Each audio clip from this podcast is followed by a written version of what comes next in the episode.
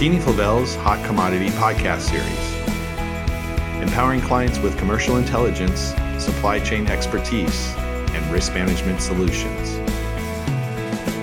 Good afternoon, everybody. My name is Mike Caughlan, President and CEO of McKeany Flavell, and welcome to our Hot Commodity podcast series. Today is July 21st, 2023, and I'm joined by a very special guest, and that's Derek Glade the VP of Sales and Marketing for Taffy Town. Welcome back, Derek. Hey, thanks, Mike. It's always fun to be with you. All the way from Utah.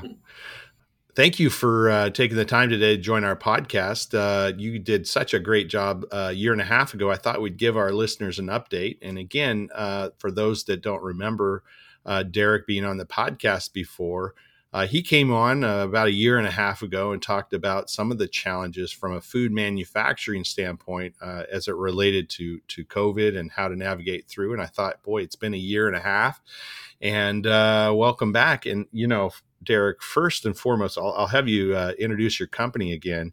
Uh, but Taffy Town, based out of Utah, is a premier taffy company, and I always like Derek. You know, you you always come out with great and new flavors, and and on your website, I noticed, and I've been to your facility and tasted some of them, but you had over 10 new items. And my uh, three favorites, I'm going to say, were coconut curry taffy, shaved ice, and what you call these taffy bombs with her freeze dried taffy, which was just cool.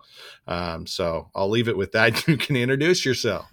No, that sounds great. Thanks, Mike, for uh, you know propping me up there. Uh, we're certainly proud of Taffy Town. I feel like you know we're now a company that in the last uh, maybe decade or so has uh, certainly led the way in the category of uh, gourmet saltwater taffy.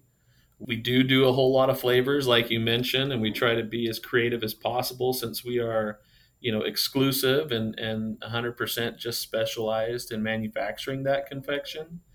And uh, you know things are things are going well. And you know along that line of just fun flavors that's that's one of our you know mainstays to marketing is always staying innovative and fun with flavors. So we we try to maintain 80 standard flavors in our lineup and every year we're looking at sales numbers and we'll retire some of the uh, four underselling items and we'll introduce four new flavors every year um, just so that both the you know our retailers and consumers uh, both can keep things interesting and fun. Like this last year, you know, we we took a new play on honey that's a naturally mm. flavored honey flavor, but we added uh, you know real lavender buds to it and made a honey oh lavender oh that's uh, quite quite tasty. It's really good, especially if you know if that's kind of your your kind of thing. Um, yeah, you know, I guess that, that that's considered farm to table, right? Yeah, yeah, exactly. these are things. These are things you can find on the farm. But I think uh, you know we'll, we, we are going to be doing more mashup type things like that. Maybe looking at cool. You know existing flavors that we have and just uh, combining them with others and and just coming out with new twists on things. So and then next year we're going to be a little bit more bold with our uh, interfacing with our direct consumer sales on our website, and we're going to uh, do something a little different with having flavors of the month that are 100% exclusive, 100% mm. brand new, and giving them away in small sample sizes with a minimum purchase uh, on the website. And in so doing, we're going to try to gauge feedback from our consumer base cool. and see if that maybe uh, helps us to better recommend or keep some of those flavors for the new flavors Excellent. for the next year. So looking Excellent. forward to that, and uh, feel like we can be a little bit more fun and a little bit more bold with just having these little exclusive giveaways. You know. Well, put me on the list. Uh, you know what the cool thing about Taffy Town is it's a multi generational uh, family run uh, company. Your great grandfather started the company back in many years ago, and uh, it's really good to see that uh, you guys are uh, doing doing good and made it through COVID and and expanding. It's great to have a, American company that's multi generational, doing well. So I love it. Oh, absolutely, yeah. We're very much trying to be, you know, American sourced, American made as much as we possibly can. So excellent. Yeah. Excellent. Well, let's go ahead and dive into it. So, last time you were on the the podcast, we talked about challenges of uh, that that you uh, in particular were dealing with it, as it related to COVID. Uh, we talked about things such as uh, labor, uh, finding employees, uh, finding employees to stick around, keeping them happy and safe, uh, supply of raw materials, um, different lead times, surprise shortages. There were all kinds of challenges, and and you gave a really great recap of the types of uh, ways that you were dealing with those challenges. And I thought today, again, what we would do is talk about some of your current challenges since uh, you were last on the podcast, or maybe something nothing's changed, but uh, maybe you could give uh, everybody an insight on uh, kind of what you're dealing with. No, I think uh, no, I appreciate the opportunity to just at least give my humble opinion as a small manufacturer on this stuff and what we've uh, what we're seeing now as opposed to then. I think there is some changes, uh, particularly you know just to answer back on on the labor issue that was certainly much more of a challenge uh, 18 months ago, um, where we had I think you know Utah was not immune to uh, similar situations around the country where there was just such a race in uh, salaries and, and, and, wage increases, and there was just a lot of job hopping in the uh, you know in the labor industry. And you know we we have our facility out here in a fairly busy industrial park, mm-hmm. and back then it was just so common for someone to come in and work a day and take a lunch break and and maybe on that break they're just shopping around to the local factories around us to see who's who's going to offer maybe another 25 50 cents more an hour or what what job maybe seems slightly more to their uh, you know interest or uh, just extremely competitive and such a high turnover rate. And um, you know i think you know two things. I think that it's kind of stabilized a little bit more uh, now uh, I think the you know the the U.S. reports are, are, reporting as much. There continues to be a downward trend on uh, unemployment claims. I think there's there's a downward trend on uh, people you know moving from job to job. And um, aside from that, you know we took an interesting take. Normally, there's a lot of seasonality to Taffy Town's business. You know our taffy has a huge uh, increase in demand in spring and summer. Yeah. And and you know we've we've usually uh, taken the approach to where we size our our production accordingly.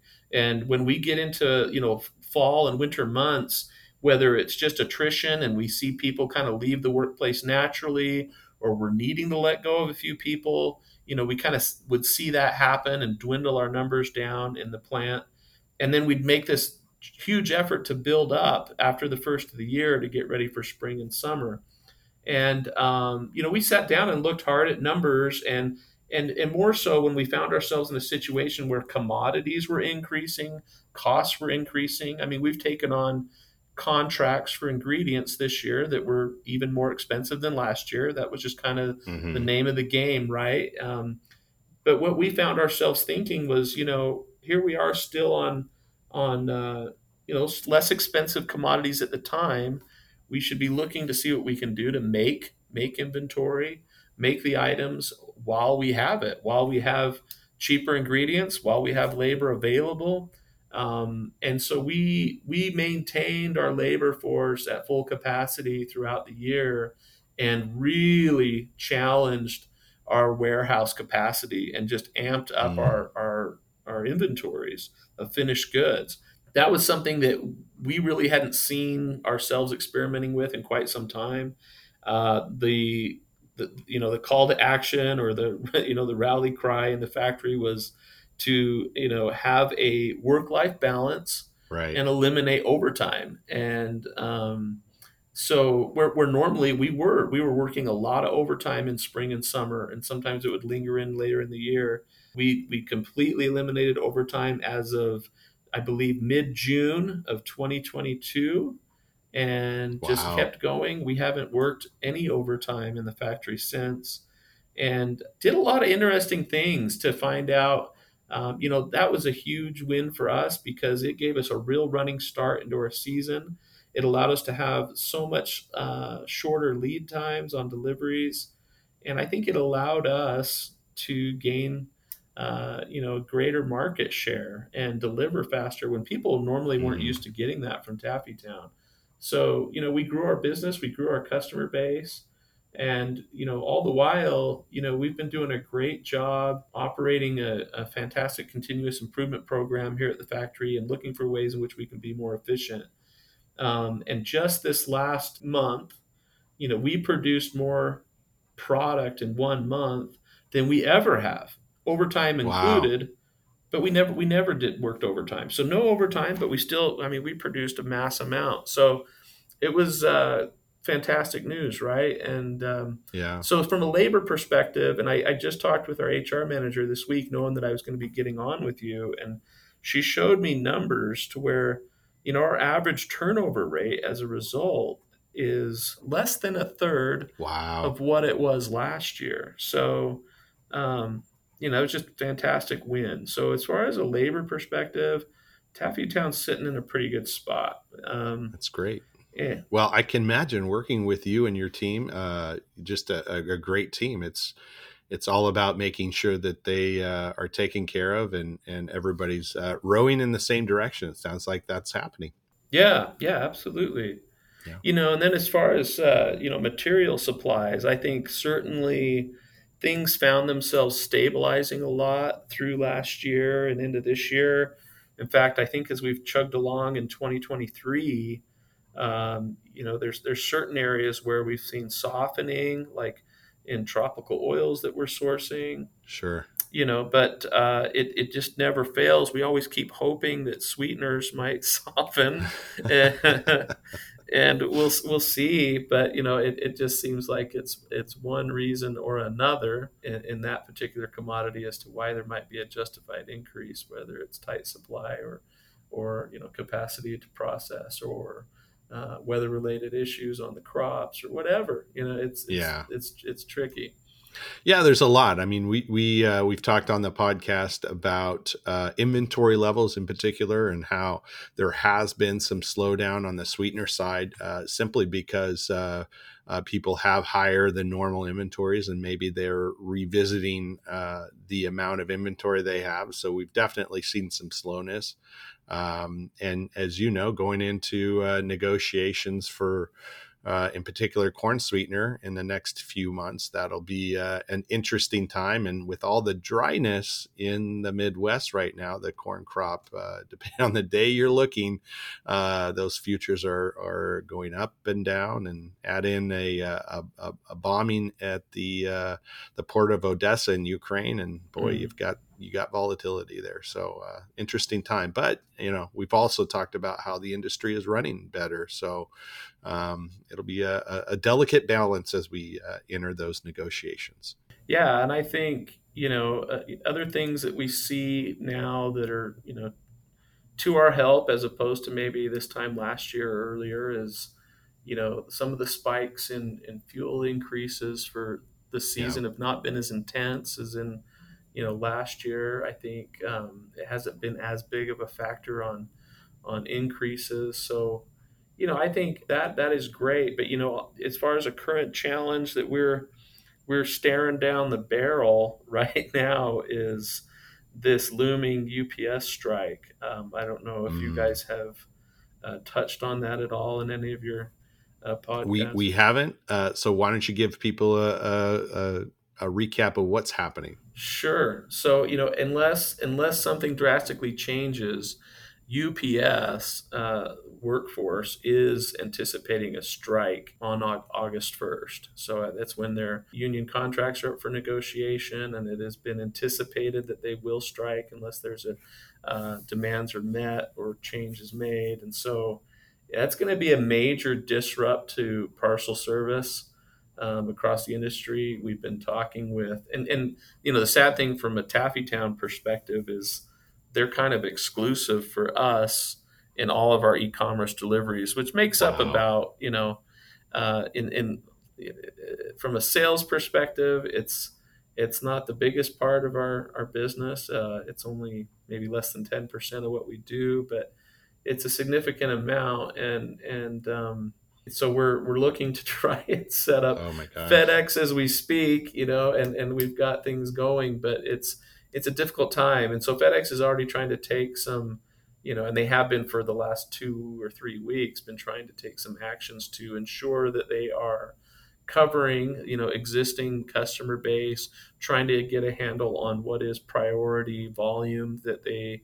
that they typically handle and then figuring out what they can do to make up for the loss of their number one competitor in the business so yeah from an e-commerce standpoint that's a big deal i mean yeah. UPS i think uh, employs well over 300000 people so uh, that could have a huge impact uh, on deliveries and, and the cost of deliveries and when you're going to get your deliveries. So, yeah, it'll it'll likely shake up everything for a little bit, and I, I think everyone is hoping that it will be short lived. So it's just something that uh, we're all kind of on pins and needles about to see how how that shakes out. I think, but um, well, let's shift over to uh, the candy industry in general uh, and your thoughts there. I know you've attended some recent uh, conferences and shows like Sweets and Snacks and the Western Candy Conference in March, and um, kind of how the industry. I mean, leading up to the end of 22, the reports came out that in many different segments of uh, the candy industry, dollar sales were up uh, whether it be on the chocolate side, uh, hard candy side. So uh, obviously that's positive for the candy industry. But uh, what what are some of your thoughts on what's happening uh, as we enter 23 or in the middle of 23 right now? Yeah, I I think uh, you know the industry as a whole is seeing a lot of positive metrics, and you know just from you know if if someone wanted my take on how some of these industry events and conferences uh, are are being attended and what's kind of the feel of the room. Uh, I'd say it's nothing but positive, and a lot of buyers as and manufacturers are are having more serious conversations about how to increase business. How can we be more innovative? What can we do to get more products sold? It just seems like there was, um, particularly at the Sweets and Snacks Expo, uh, they had record number of an attendance, I think, on the second day of that show. Um, so more people attended that show than they ever have, which was great. And they were very, very qualified buyers, uh, in my opinion, on the traffic. You know, there was there was a lot of people coming through that were, you know, with a lot of purpose on certain candies that they were looking for, uh, certain things they wanted to expand and grow and, and figure out how to sell more candy. So I think as an industry, um, very positive vibes, and everybody's very anxious and eager to just keep the ball rolling because I think uh, a lot of us as manufacturers grew a lot and saw demand, you know, go through the roof uh, last year um, and and the year prior uh, with with lockdowns and things. But um, you know, I would I would tell you that as far as my company is concerned and what I'm seeing in the industry, um, there's still a lot of opportunity for growth. And I think, particularly in the non chocolate category, it, even more so. Um, it seems to be, you know, kind of the choice for for greater demand. Um, and I think the NCA's numbers kind of can point to that and, and, and, and prove as much that it's a, it's a leading item and uh, as opposed to maybe some chocolate items right now. I, I know you'd mentioned, uh, you know, to me earlier because we don't deal in the category, right? We don't do a lot of chocolate, but but you know that there's a lot of uh, chocolate components that are at all time highs right now, um, yeah. and I think it makes it a little difficult to, uh, you know, when when there's a little bit of an economic squeeze on consumers' pockets right now to to figure out what kind of uh, you know choices they're going to make on snacks and things uh, that they're going to consume. So yeah, chocolate's going to have a big, uh, big challenge as we get into 2024. Obviously, on our podcast, everybody's listened to the um, the increases uh, in the sugar industry in particular uh, for next year, but also taking that and uh, cocoa futures at a 40 some odd year high. That's uh, that's going to be a challenge. So Yeah. Yeah. All right. One other thing before we let folks go, and and that is something I mentioned earlier, Derek. Uh, you've been heavily involved in the Western Candy Conference for many years, and um, those that don't know about the Western Candy Conference, make sure you check it out at westerncandy.org. Uh, they have a conference every March, uh, and this next one's March 20th through 24th in the beautiful area of Scottsdale, Arizona, at the McCormick Ranch, which is a Hilton property. And so uh, I would encourage you to go because you know, Derek, it's one of the the last conferences where you really uh, it's a really family uh, business oriented uh, conference where uh, you're not only education but it's peer to peer where you're learning and and growing together with the challenges in the candy industry. Absolutely, it's it's my favorite conference that I look forward to every year. Yeah, uh, it's a lot of fun. It's uh, it, you know it's it's a little more intimate and and a great group of people that are so welcoming. Um, because I think the tradition, and it really is a tradition, right? We're we're multi generational, and and it's uh, since its inception so many years ago. But it's it's all about I think uh, finding connection with peers and suppliers in the industry, especially if you find yourself maybe being a small to mid-sized manufacturer. And you know, I know that there's a lot of industry events where uh, you may find yourself um, maybe not uh, feeling on the same page or, or feeling a little bit uh, you know out of your element um, with a lot of bigger manufacturers in the room I mean, as we know, the candy industry has very huge companies that, that participate as well. Um, Western Candy is a place where, you know, it uh, it's really ideal for small and, and mid-sized manufacturers to come together and get to know one another. And um, we we have a, a, just a great time in getting to uh, discuss issues that we're facing, uh, learn some best practices and innovations that uh, maybe one or two of us are experimenting with and sharing. Um, and that's what's great about it. The idea of just kind of mind, you know, sharing of ideas and not being, um, you know, all too, you know, hush hush that that's what I see happening at Western. It's just yeah. just that camaraderie. It's fantastic. Absolutely, I, and it's a fun time while we're doing it. Yeah, know? I'm with you. I look forward to it every year. It definitely is different, and uh, it's again a family atmosphere, which um, and and sharing ideas. And uh, even if uh, folks are competitors, it's friendly competitors and learning from each other and and having strength as an industry. So go ahead and check that one out.